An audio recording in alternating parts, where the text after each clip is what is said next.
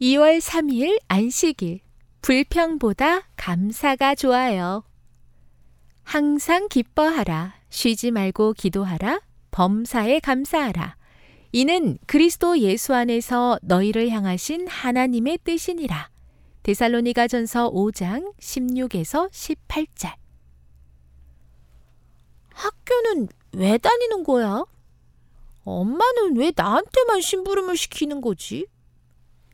끊임없이 불평이 흘러나오는 걸 보니 아무래도 주성이의 마음이 고장난 듯 합니다. 엄마와 주성이는 불평에 대해 하나님께서 어떻게 생각하시는지 출애굽기를 찾아보았습니다. 이집트 노예에서 해방되어 홍해를 건넌 뒤 이스라엘 백성은 하나님께 감사하며 찬양했습니다.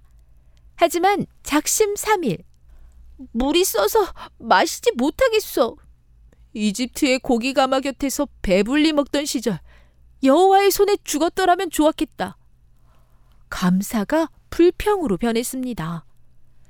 그러나 여전히 하나님은 만나와 메추라기로 먹이시고 사막의 추위와 더위를 불기둥과 구름기둥으로 막아주시고 뱀과 전갈의 위험에서도 지켜주셨습니다.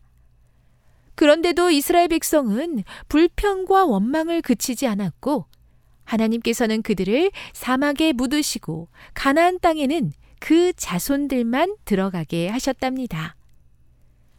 불평하면 하나님을 의심하고 감사의 마음을 잃어버립니다. 주성이는 아직도 불평의 마음이 불쑥 나올 때가 있습니다. 그때마다 불평과 감사는 종이 앞장과 뒷장, 불평의 페이지 대신 감사의 페이지를 보게 도와주세요. 라며 기도합니다. 오늘 사탄이 불평의 씨를 던져줄 때 주성이처럼 불평 대신 감사로 하나님을 기쁘시게 해드리면 어떨까요? 재림신앙 이음 퇴계원 교회 마이엘 임솔 아가를 위해 함께 기도해 주세요.